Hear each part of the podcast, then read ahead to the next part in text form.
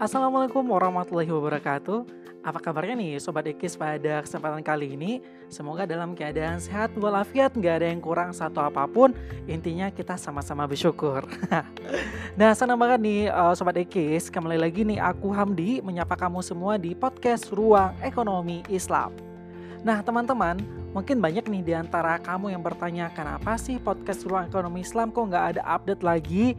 Nah kita nggak update bukan berarti kita mati ya, tetapi kita nggak update karena kita akhir-akhir ini sibuk buat menyelesaikan yang namanya tugas akhir ataupun pertesisan. Nah namun alhamdulillah sebagian kita udah ada yang kelar Alhasil kita kembali menyapa Sobat Ekis di podcast Ruang Ekonomi Islam Nah, Sobat Ekis, pada kesempatan kali ini podcast Ruang Ekonomi Islam hadir menyapa kamu dengan tema yang sangat menarik nih. Tema yang buat kita sedikit ketakutan. Waduh, nggak horor-horor banget ya. Ya gimana lagi kalau bukan akhir-akhir ini media sosial apa pun itu heboh tentang ancaman resesi 2023. Nah, ngomong-ngomongin hal tersebut, di podcast Ruang Ekonomi Islam kita sudah mendatangkan seseorang yang pakar banget di Ekonomi Islam. Beliau adalah Kepala Departemen Ekonomi Islam Universitas Erlangga, yaitu ada Ibu Dr. Sri Heria Ninggrum MSI. Nah, kita bakal bertanya nih sama Bu Ria, bagaimana sih pandangan ekonomi Islam dalam menghadapi ancaman resesi 2023? Nah, kepada Bu Ria, mohon dong dijelasin ke kita semua gitu ya. Silakan Ibu. Uh, terima kasih uh, Mas Hamdi, Mas Iman dan tim.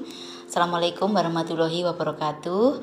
Uh, kalau dari pandangan saya terkait dengan ancaman resesi di tahun 2023 uh, memang ada kan ya ancaman itu. Uh, dan kita sudah melihat bahwa di beberapa belahan dunia uh, sudah terjadi resesi yang cukup besar dampaknya. Dan kemarin pada waktu hadir di G20 saya melihat sendiri di Bali uh, istilah dari apa masyarakat Bali yang hadir saat itu selain anggota G20 juga adanya turis-turis uh, kere ya kere itu turis luar negeri yang mereka sengaja ke Indonesia kenapa karena mereka beranggapan bahwa biaya hidup di Indonesia itu lebih murah daripada di negara mereka masing-masing. Seperti itu. Nah, bagi kita yang ada di Indonesia ini uh, itu juga harus kita antisipasi. Kita harus juga menjaga jangan sampai uh, apa adanya ancaman itu kita tidak punya apa semacam preventif ya dan kita juga harus melakukan kebijakan yang prudent. Dari mana itu? Yang jelas bahwa dalam ekonomi Islam secara makroekonomi kita udah punya instrumen. Apa instrumen yang kita punya? Yaitu adalah ziswaf ya. Itu dari sisi sosial. Dari sisi komersial apa? Kita juga punya lembaga-lembaga keuangan Islam eh, perbankan yang besar ya. Kemudian juga ada uh, pegadaian syariah, kemudian juga ada asuransi syariah, kemudian yang mikro uh, eh, BMT, uh, eh, BPRS. Nah, uh, semua lembaga-lembaga keuangan Islam baik yang bersifat komersial maupun sosial, mereka harus bersinergi.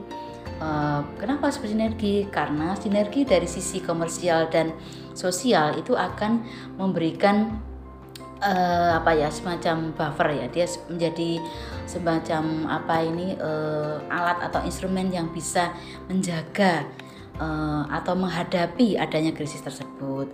Bagaimana prosesnya? Nah, prosesnya adalah dari sisi sosial, maka aktivitas itu termasuk dalam hal penghimpunan dan juga penyalurannya dari uh, zakat, infak, sedekah dan juga wakaf.